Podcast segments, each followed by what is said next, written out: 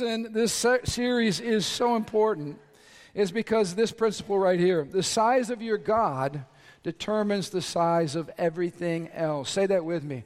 The size of my God determines the size of everything else. Say it again. The size of my God determines the size of everything else. If your God is tiny, your problems will be humongous. How many of you have found that to be true? If God is small, the challenges of life knock you off the saddle of your horse, all right? I mean, it just knocks you flat on the ground. If God is small, you're dealing with stress and uh, anxiety, and you're on drugs to help medicate yourself, and you might be turned to alcohol, you might be turned to other things because life's too much, is overwhelming. Can I suggest to you the problem? The problem is you need a God enlargement in your life. I'm not trying to be mean this morning or insensitive or callous. I'm just trying to be real. I'm speaking to all of us. Because the size of your God determines the size of everything else, because everything is seen in relationship to Him, because He is the center and foundation of all reality. Everything finds its definition in God. When God revealed Himself to Moses in Exodus chapter 3, He said, This is what you need to know about me I am. You am what? That's the point. He is everything, He's the foundation of everything. He is ultimate reality. He's the smartest being. He's the most powerful being, the most loving, kind, good. Whatever the adjective, whatever the attribute, that's who God is in perfection and with infinite abundance. And so I have this feeling that when we go through life, part of what God's trying to reveal in us is how much we know Him or how little we know Him. In fact, I want you to go back to 1 Chronicles chapter 18. Open up your Bibles. This is not on the PowerPoint just yet. 1 Chronicles 18 when God or when uh, David is setting up Solomon to be the king, he gives him some very personal advice. I'm sorry, 1 Chronicles 28, not 18. 1 Chronicles 28. He gives David some personal advice. I want you to read in, in verse 9 with me. This is what David said to Solomon Solomon, my son, learn to know the God of your ancestors intimately Worship and serve him with your whole heart and a willing mind, for the Lord sees every heart and he knows every plan and thought. If you seek the Lord, he said to Solomon, you're going to find him. But if you forsake God, he will reject you forever. Look at verse 10. So take this seriously. I mean, you know, this is an amazing father to son intimate talk. This is what he says You have got to know the God of your father and your father's father intimately. This is serious business, Solomon. Can I suggest to you today that it is serious business to know God? There's no knowledge that is more valuable in our lives than the knowledge of God. And there's no pursuit that is more worthy of your time and your best effort than the pursuit of the knowledge of God. Everybody know what I'm talking about here? I'm, uh, you know, this is what I love to. The Bible in Christianity is not a leap of faith. This is not like you just cut your head off and you just jump into the dark and you just say, I'm a Christian. That's not Christianity. Christianity is logical and rational. How many times in the Bible does the Lord say, Come reason with me? How many times does Paul say things like this? Giving yourself to God as a sacrifice is your reasonable service. In other words, it's reasonable. It makes sense. If God is the I am, then who should consume the bulk of our time and our focus and our energy? Should it not be the foundation of everything that's real? Does this make sense to everybody? Some of you are looking like I'm waking you up from a nap. I'm, I'm talking to you about the most important reality in the universe, which is the knowledge of God. What knowledge has the most stake if you fail the exam? Like I've had kids fail the algebra test, all right? You will recover from that. But when you fail this test, the knowledge of God, there's no recovery. There's no recovery. This is why David said to Solomon, pay attention. This is valuable because the knowledge of God is the foundation of everything. It's the foundation of our life now, and it's the foundation for our life in eternity. And to say that we're too busy or, or it's not that important or whatever simply shows that we're not thinking correctly about the weightiness of what's going on here. So I want you to read with me 1 Chronicles chapter 29. We're going to read verses 10 through 15. Then David praised the Lord in the presence of the whole assembly. O Lord, the God of our ancestor Israel, may you be praised forever and ever. Yours, O Lord, is the greatness. Yours, O Lord, he says, is the power. Yours is the glory, the victory, and the majesty. Everything in the heavens and on earth is yours, O Lord, and this is your kingdom.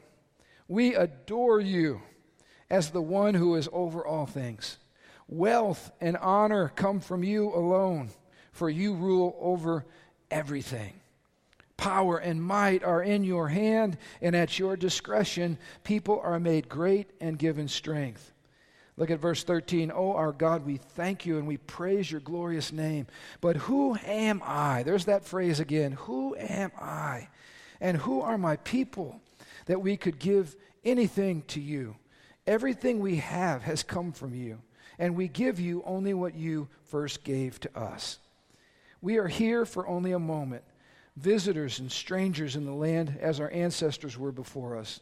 Our days on earth are like a passing shadow, gone as uh, gone so soon without even a trace, the Bible says. You know, there have been people that have gone through life and have chosen to attach the phrase the great after their name, like Alexander the Great. Or we've seen athletes that refer to themselves as the great. How many of you remember Muhammad Ali back in the boxing days, all right? Muhammad Ali was a gifted, gifted uh, boxer, a man of exceptional talent. Some people call him the, the greatest boxer of all time. Some people have labeled him the greatest athlete in the 20th century. And the problem with Muhammad Ali, though, is he kind of knew that he was pretty good because he would go around referring to himself as the greatest. All right, y'all remember that? The greatest. In fact, he was from Louisville, and they called him the Louisville Lip because he also had a gift of gab. He was a boxer and a poet at the same time. He was like the prelude of our rappers today, all right? Only rappers can't punch as hard as Muhammad Ali. Um, but boy, he was gifted with his words, but he was the greatest, and he, would, he, he made his whole identity around being the greatest. Now, the problem with us as human beings, in comparison again, of attributing greatness to us is this thing called age has a, has a problem of bringing our greatness into perspective. Anybody know what I'm talking about? And to see Muhammad Ali as he aged was really a pitiful thing. It was a sad thing. He was, he was dealing with Parkinson's. Uh, he, he had terrible tremors. Uh, he had to be assisted as he walked. Um, he could hardly speak, and the, the, the, man that was so gifted as a communicator had a hard time putting a sentence together. It was a picture at the end of his life of what human existence is really all about. Because on our best day, we're still puny in the eyes and before God Almighty.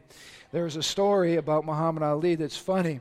He got on an airplane to fly somewhere, and during the flight, of course, they ran into some turbulence, and the pilot gets on the loudspeaker and says, You know, we all need you to take your seats. Please put your seatbelts on. And uh, as the attendants were working their way through, checking everybody to make sure they're following the rules, they noticed that Muhammad Ali had not put his seatbelt on. And she said, uh, Sir, we, we really need you to put your seatbelt on. And he said, Superman don't need no seatbelt. and she looked at him without missing a beat, and she said, Superman don't need no airplane. and uh, and he quickly uh, complied and put his seatbelt on. Reality has a way of uh, waking us up, does it not? And uh, in the days when we felt like Superman or Superwoman, now we're struggling to get out of bed. Some of you know what I'm talking about. Um, the problem is human greatness has a way of uh, fading away. Uh, there was a famous king, in fact, it was Louis 14th, who liked to call himself Louis the Great. It was said of his court that it was the most magnificent court in all of Europe. And how many of you know that some of these folks that are egomaniacs, they not only plan your life and everybody else's life, but they also plan their death. And so Louis uh, the Great wanted to have a great funeral. He was buried in a, a coffin made of gold, and he, he wanted all the lights in the cathedral dimmed, and the only light in the whole place was a candle that was right above his casket. Thousands of people came to his funeral, and everybody was in awe because, as you can imagine, the whole focal point of everything was on the casket of Louis the Great. And I love this because the bishop got up to start off the ceremony and leaned over and extinguished the candle and said, Only God is great. The place was in complete darkness. And the only light in the place was the light of the truth that God is great and everybody else is a shadow in comparison. I love that picture because sometimes it takes for the snuffing out of our lives before we realize that our lives are a vapor. We're just here for a moment. And we get our eyes off of ourselves, off of our problems, and we get our eyes back on the greatness and the goodness of God. Next week, in fact, we're going to talk about the kindness, the goodness of the heart of God as it relates to us, and we're going to encourage you with that. John Piper wrote something in a book that, and sometimes you guys ask me, Pastor, what are the books that have changed your life? What was the top five books? Well, the problem with that is sometimes they're books that are specific to my calling, and I might love them, but I'm not sure you would love them. One of those books is a book on the supremacy of God in preaching. I've told this story before, but it, it bears repeating in the service today because of the topic. But I opened up this book, and the first sentence in this book is this sentence right here People are starved for the greatness of God.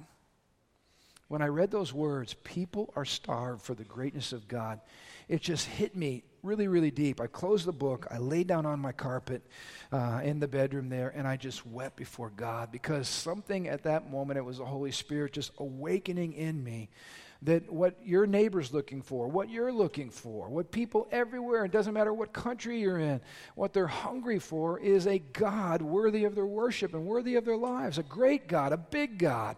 They're starved for the greatness of God, but the problem is they, they spend their lives pursuing a million different things that they think will satisfy them.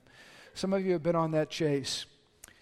Maybe it's money, maybe it's fame, maybe it's, uh, it's the right relationship, right spouse, right kids, right uh, uh, drugs, sex, alcohol, whatever things give you pleasure in life. But what people are really longing for was the greatness of God.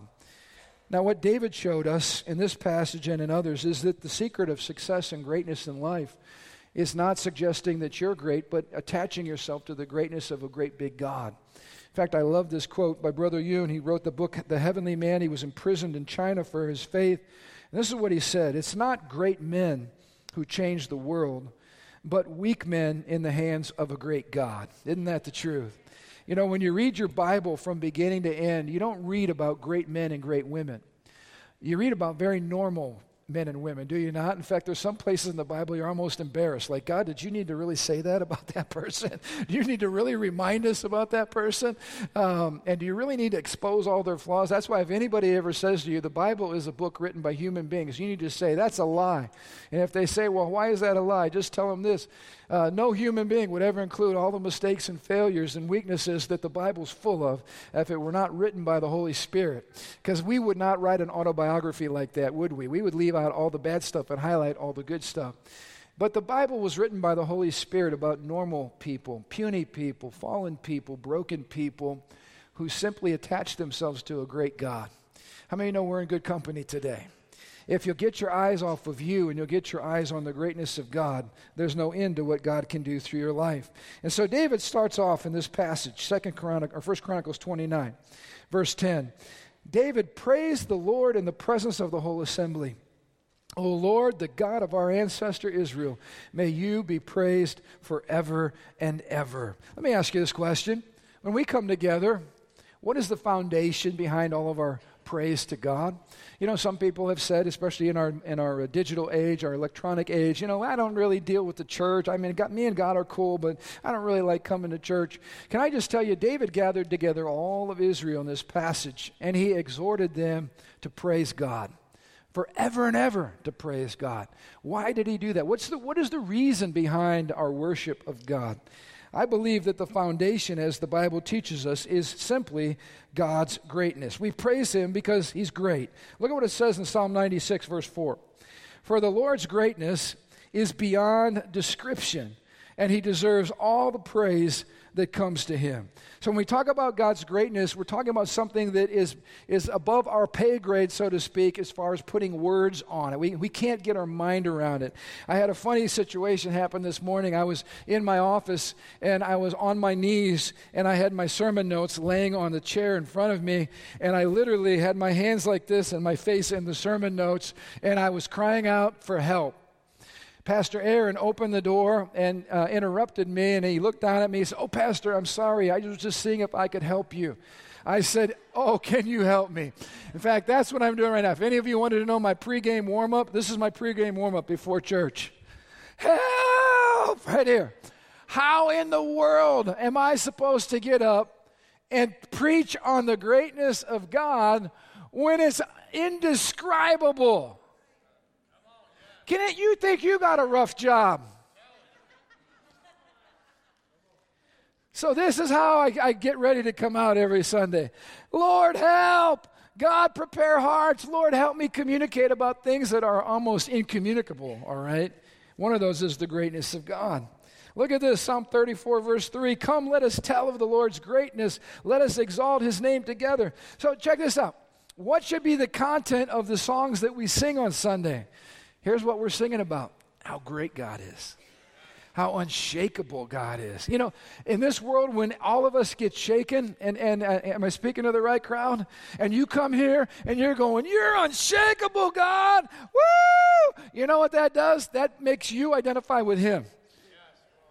And when I'm singing that He is my God and He is unshakable, it adds strength. It adds like steel girders into my spine. I come here not to sing about my greatness, I come here to sing about God's greatness. All these good worship songs that we sing, what do they do when they're good worship songs? They highlight the glory and the greatness and the majesty and the power of God.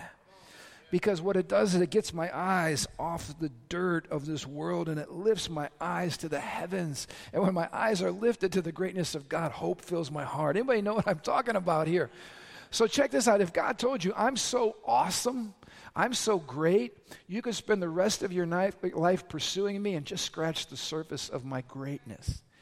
Would, if I, let me, let me rephrase that. There's so much money hidden in this church that I dare you guys to go on an Easter egg hunt, so to speak, and try to find the gazillions of dollars we've stashed away in this building. You guys, some of you wouldn't even wait till I said amen. You'd be running right now because you'd be looking for some dough. You know what I'm talking about? If I said you could look all your life, you'd never get to the end of it. You'd be stuffing it all over the place. I guarantee you, you'd show up early for church. You'd be like, I can't miss church, Pastor. I can't miss church because you'd be pursuing riches that you're going to leave behind. But I'm telling you, why don't we pursue riches we're going to enjoy forever? Why don't we pursue the glory of the greatness of this God of ours and enrich ourselves for the rest of our days? Enrich ourselves on God. Look at 1 Chronicles 16, verse 8. David said, Give thanks to the Lord and proclaim his greatness. Let the whole world know what he has done. In other words, God's greatness is global greatness. It, we can't even keep it to Americans, it needs to go to the nations of the world. So we praise God, number one, because he's great.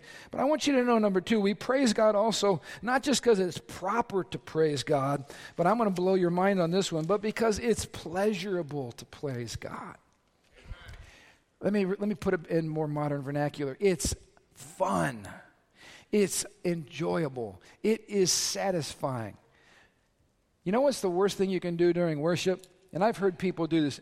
Some people, I, I had one guy, that I, he's a friend of mine who is a pastor from a different denomination. I won't mention the denomination. But he got irritated because I would always put on my post that the celebration begins at Living Stones at 9 o'clock and 11 o'clock. This is a celebration. It's not a celebration of us's, it's a celebration of the greatness of God. He got irritated by that. Imagine being irritated by fun. But lots of Christian people are. This is it. When we come together, does it always have to be about celebration? I say, yeah, only if God's only if God's the center. Why else are we here? To be depressed?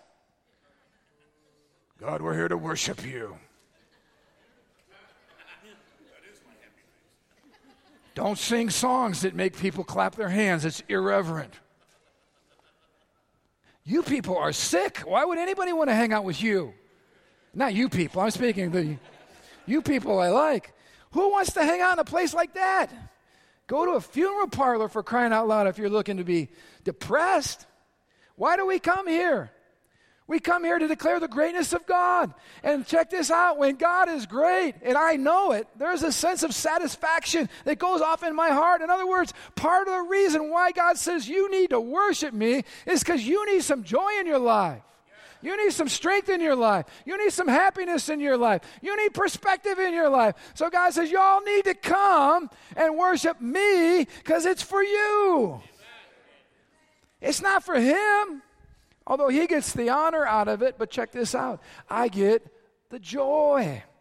Worship is like, ah, it's like eating a good meal. And at the end of the meal, yeah, that was amazing. What are you doing? You're honoring the cook. Are you with me? You honor the cook. Oh, and how do you honor the cook? Have another helping for crying out loud. In some cultures, they even burp at the end of the experience. I guess it's like, yeah, that was amazing. Don't do that. I'm not recommending you do that. But some cultures, that's their way of saying, man, this was really good. I'm not going to go on the other one. All right, anyway. Um, but listen to me. Part of why God says, come together corporately and worship me is because He is worthy of the worship, but He also wants you to experience pleasure in God. Pastor, where's that in the Bible? All right, you asked me. I'm going to show you. Psalm 147, verse 1. Praise the Lord, for it is good to sing praises to our God, and it is pleasant. And a song of praise is fitting. Did you see those three adjectives? Number one, it's, God is worthy of our praise. Number two, it is good. Out of all the things you could be doing today, you could be robbing a bank. That's not good. But you could be worshiping. That's good. You could fill your life with good things. Worship of God is good, it's fitting, and it's pleasurable. In fact, can I just share with you guys? If there's no joy in the worshiper, we've, we've majorly messed up the worship experience. I mean, I got to drive this point home. If I tell my wife, yeah, you're awesome, you're so awesome. I know it's hard to believe, but I believe me, trust me, you're really awesome. Now, she's not that blessed because my body language and everything is not communicating, you're awesome. It's just the opposite. But when I look her in the eyes and there's a smile on my face and joy coming off my spirit, and I say, I love you so much, hug her, kiss her, I'm, then she's convinced that guy's really crazy about me. Hey, check this out. Why do we worship? We're convincing God that we're crazy about Him. So make sure that you don't leave without Him making sure that you haven't just gone through some ritual, that it's been something that's come out of your heart. And God, I love you. And God, I want to know you. And God, I want to pursue your greatness. God, I, how about this? God, I really like you. It's a good thing, it's a fitting thing, it's a pleasurable thing to worship the Lord. Look at Psalm 40, verse 16. But may all who search for you, God, be filled with joy and gladness in you. May those who love your salvation repeatedly shout, The Lord is great. I think we just did that this morning, didn't we? The Lord is great. You know, sometimes, how about this? We're clapping and it's even unscripted. Wouldn't it be great if 500 people are all going at different times, the Lord is great, and you mean it from the bottom of your heart? Well, Pastor, that would be chaotic. It would be wonderful chaos. God would be going, those people are convincing me that they really think I am who I am. That is awesome. We go, no, everything needs to be done decently and in order. No, that's a, that again is a graveyard is decently and in order. We're worshiping the living God. And you know what? Sometimes it's wonderfully chaotic because our hearts are so full and the love is coming out and we're worshiping and we're clapping and we're singing and we're shouting and it's just an amazing experience because God is great. Have you all figured out, you know, this, this is part of the reasons why this whole atheism, evolution stuff just irks me and I'm going to try not to get on a soapbox right now. But, you know, you live in Utah and you're, you live in the mountains and you look out your window and you don't ever just go, oh, what a boring sight. No, you look out every day and you chose that place, right, Scott? You chose that place because when you look out and you see the grandeur of what you're surrounded with, it, you just want to worship. How many of you, you're driving, you see an amazing sunset, pull out your phone, you're taking pictures, and like I pause to make sure, do you all see this? This is incredible. You know what an atheist does? They don't even notice sunsets. They think that because somehow they try to explain scientifically why there's different spectrums of light, blah, blah, blah, blah, blah. Just shut up and enjoy the beauty of something that is so far beyond your little puny mind to understand. Are you kidding me? We, oh my gosh, it drives me nuts. We were not made to make much of ourselves. In fact, narcissists are the most miserable people on planet Earth. And being around narcissists makes you miserable. Hope I'm not speaking to any narcissists that are recovering this morning and here worshiping with us. Actually, we're all recovering narcissists, only at different levels. But you understand what I'm talking about. We were not made to go, I am the greatest. Everybody look at me, cheer me. No, that those people are sick. We're made to stand in the midst of incredible awe and wonder and draw our attentions to the great one, God Almighty. That's why we why do people go to the Grand Canyon and look at a giant hole in the ground? I'll tell you why because you can't find a hole in the ground like that anywhere. It's amazing. And I'm standing there having this encounter with God, going, God, your beauty, your creativity, it's amazing, awesome. And I got some little puny person next to me going, you know, 16 billion years ago, uh, this water started running through here, and over gazillions of years of time, this is what we get. And I just wanted to vomit right in the Grand Canyon. I'm like, dude, are you nuts? You just ruined my God encounter right here because I had to listen to that puny, ridiculous drivel come out of your mouth. Stand in awe of the greatness of God. Stand in awe of a God who blows us away with his genius and his awesomeness. I can't handle that stuff. All right. I got to get moving. That's not even in my notes. Help me, Jesus. I need to get back up. Lord, help. Help me, help me, help me. The greatest greatness is God's greatness. And every good that ever thrills the heart of man is amplified 10,000 times in God. This is what I want you to see. When you look out and see beauty, you need to realize that beauty is just a fragment of the beautiful being that his name is God Almighty. All right, the I am. When you see the power of God, that's why Lauren still remembers my daughter. I would always bring her outside when there was a storm going on because the lightning and the wind and the, the trees, and it was awesome. And when it finally got too intense, then, then we'd run inside. But she still remembers sitting on daddy's lap during the storms out on the front porch because what was I trying to do? I wanted to let her hear the whisper of the power of God. Why do we stop for lightning storms in the summertime when the whole sky the amount of power going off is mind blowing. Why do we do that? Because it's just like that's just a little static electricity from God. It's just a little from God's perspective. From us, we just go, whoa! The whole sky lit up.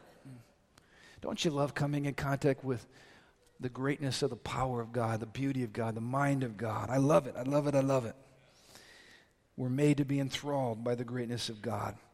This is why David worship, encourages us to worship God. He says, Yours, O Lord, verse 11, is the greatness, the power, the glory, the victory, the majesty. Listen to this everything in the heavens and on the earth is yours, O Lord, including this kingdom. It all belongs to you. Look at his response. We adore you as the one who is over all things. Isn't that great? He says, God, you're great because your power is infinite. God, you're great because your glory, which is God's beauty and all of his perfections, is infinite. He's infinitely glorious. God is great in his victory, which is the working out of his agenda and his purposes. You know, can I encourage us? If your life belongs to the Lord, and what you do belongs to the Lord. You know, David said, God, this kingdom is all yours. You know, we say, Lord, just business is all yours. My kids are yours. This church is yours. It's not Pastor Ron's church, it's your church, God. Everything belongs to you, Lord. Yours is the victory. You know, I was overwhelmed, as I told you, thinking about preaching on the greatness of God. I really felt very, very small. And the Lord said, You know what? Hey, I got you, got your back covered. All right, just preach the word. Get into the word. Tell the people the word. I got your back covered. I'm going to send the Holy Ghost. He's going to help folks out. In other words, this, this whole thing of ministry belongs to God. Why don't we just release it to Him and trust Him? And look what David said adore God. We adore you as the one over all things. God's greatness is incomparable. Can't compare with anybody or anything. Look at verse 12. Wealth and honor come from you alone. You rule over everything. Power and might are in your hand. And at your discretion, people are made great and people are given strength. You know, I've prayed this prayer, and I encourage you to pray this prayer. The Bible talks about many of the kings in the Old Testament, as long as they sought the Lord, God caused them to prosper in everything that they did. How many of you believe those promises are for us? I'm not looking for greatness for my own reputation. I am looking for kingdom greatness because I want my life to be used by God to accomplish great things. How about you? Do you want your life to be used by God to accomplish great things? How about in your business? Do you want your business to accomplish great things for God? Then, then how about praying this prayer? Lord, yours is the kingdom, yours is the honor, yours is the glory, yours is the victory. God, it all belongs to you. Magnify your greatness, God, in my life, in my marriage, in my kids, in my business. Magnify your greatness. That's what I'm talking about. Personalizing it. You know, many times I think we're wanting to see more of the greatness of God, and God's wanting to see us treat Him as He's truly great. How many of you know if you want to see a great God respond and do something, you, you probably need to have something worthy of his greatness to respond to? Is this making sense? So many times the Lord's going, I'm trying to demonstrate my greatness. Why don't you let me? Why don't you honor me? Why don't you put me first? Why don't you submit to me? Why don't you pursue me? Why don't you treat me as great so I can be great? The question is not whether he's great, the question is whether or not we allow him to manifest his greatness in our lives. Psalm 150 praise him for his mighty works, praise him for his unequaled greatness. Psalm 135 I know the greatness of the Lord, that our God is greater than any other God. Psalm 145 Great is the Lord, he is most worthy of praise. Listen to this no one can measure his greatness. Your awe inspiring deeds will be on every tongue. He says, I will proclaim your greatness. And so David responds again, Who am I, Lord? Who am I? Who am I? I want to encourage us that sometimes the challenges that we face are because we really think it's up to us. It's, it's my, it, it relies on me, my strength, my wisdom. And I tell you what, there's been so many situations I go into, I'm just like, God, I don't have a clue. Anybody ever felt that way? God, I don't have a clue. I learned this from my dad, by the way. Because my dad, when he'd go off to situations, I'd be with him. I'd say, Dad, what, what are you going to do? And he goes, I don't know. What are you going to say? I don't know. I'd be like, Really? He said, Yeah, I don't know. But I know when I need to say something, God's going to fill my mouth. I know when I need wisdom, God's going to give it to me. And so the focus isn't on what I possess in myself, the focus is on the God who possesses me. And so the goal is always, Lord, what do you want to do? What, uh, what do you want to say? God, how can I help? Lord, what do these people need? Lord, how can I speak into this situation? Lord, what do I do with my finances? God, what about this situation here? Lord, I really would, it'd be really great if you could help out over here. We need a lot of help out over here. In other words, the whole point is a posture of humility. You know, when you say, Who am I? you are voicing humility before God. Now, listen to me. I believe in the authority of the believer. I believe in positive affirmations. I believe in knowing who you are in Christ. I believe in all those things. But if you had, if I'm going to ask you a question, if you had to ask what virtue possessed by humans is the greatest of all virtues in the eyes of God, I believe it's humility. And I believe the greatest sin is pride. It's taking our lives in our own hands. It's, it's the reason Satan was launched from heaven in the first place. So uh, check this out. If we go through life and you just, and this is how you open up your prayer life Who am I, Lord? But you know what? It's not about me, it's who are you? You are the great I am. Your greatness is unsearchable. And you just begin rehearsing who God is right back to Him. God already knows who He is, but you know what? When it comes off of our lips and out of our heart, it does something inside of me. And when I can say, God, if you say your greatness is unsearchable, then everything I'm dealing with is so tiny compared to who you are.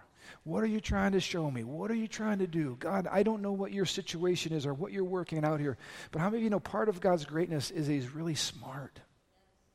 We're going to talk about God is smart. So, Lord, I don't understand what you're doing, but that's okay. I don't have to understand what you're doing because you are the great one. I'm not. I trust you. You're an amazing dad. Next week, we're going to talk about the goodness of God, how it undergirds everything God does, He does on the basis of His goodness and kindness. So, Lord, I just thank you that you love me. I thank you that you're for me. I thank you that you're a daddy. I thank you that you got all the power in the world. Nobody can move you, shake you, knock you off your throne. Lord, I'm with you. I'm on your lap right now. I'm hanging on like, like a little kid. And Lord, I just trust you in this season of my life. Lord, be glorified, be magnified. Lord, do your thing. Do what you want to do. Make your name great, God. Because who am I?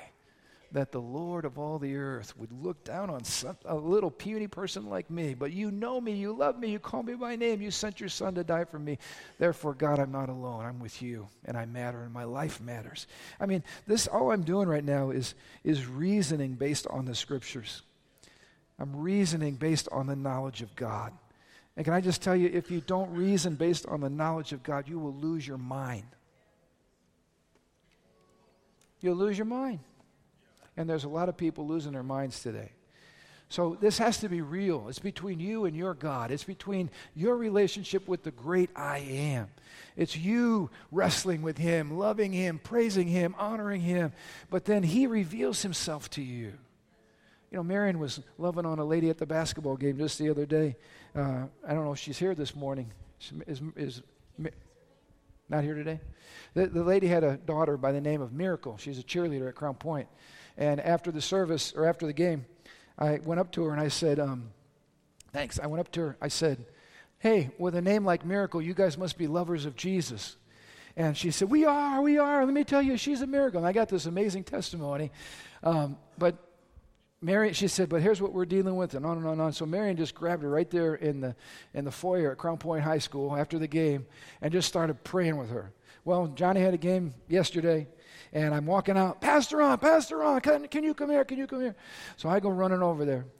I just prayed with your wife last night, and we needed this situation, and it was a big situation. And God, it was supposed to take 30 days, and it happened yesterday, right after we prayed. So, again, it doesn't always happen that way. I get it. It doesn't always happen that way. But how about this one? When it doesn't always happen the way we want, that's where we, we do this.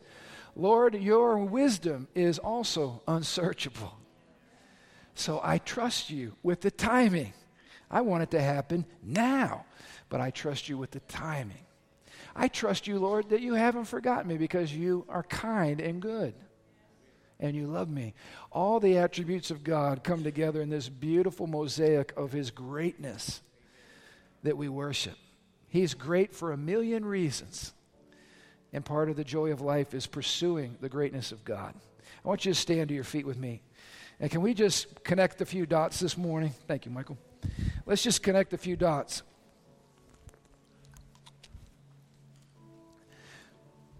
I know some of you have come here today with serious issues, challenges, whatever. And I don't mean to minimize any of that. We, we, God, God will help. God's going to do it. I just want to encourage your heart today. I don't want to, I don't want to simplify complex problems, but I, all I'm trying to say is if we'll take a look a little higher, we'll see that there's a God who's far more complex than whatever our problems are right now. And his greatness is the answer for everything that we face. So, Lord, we just stand here today as sons and daughters with our hands lifted high. We honor you, we love you, we trust you. And Lord, we've come to simply praise you for your greatness, God. I pray that you were encouraged today from our worship. I pray that there's a smile on your face. I know that you always have a smile on your face because you're also a happy God. But Lord, I pray that the gathering of your children as we've come to just simply magnify you, I know that it brings heart and life and joy to you, and I pray that you just release that into us, God. Thank you for your goodness and your kindness and your answers to our challenges. And Lord, we just pray as we leave this place today and as we head out to our ministry field, may our perspective be changed. May you be really big, and may everything we're dealing with shrink in comparison, God. So, Father, help us to move in faith and help us to trust you to see breakthroughs wherever we need those breakthroughs. We just declare that, Lord, over this church right now. Just breakthrough, God. You are the God of victory, and we grab a hold of you. And thank you that your victory is our victory. So, Lord, bring victory today. Bless us this week. Use us for your glory, we pray, in Jesus' mighty name. Amen. Amen.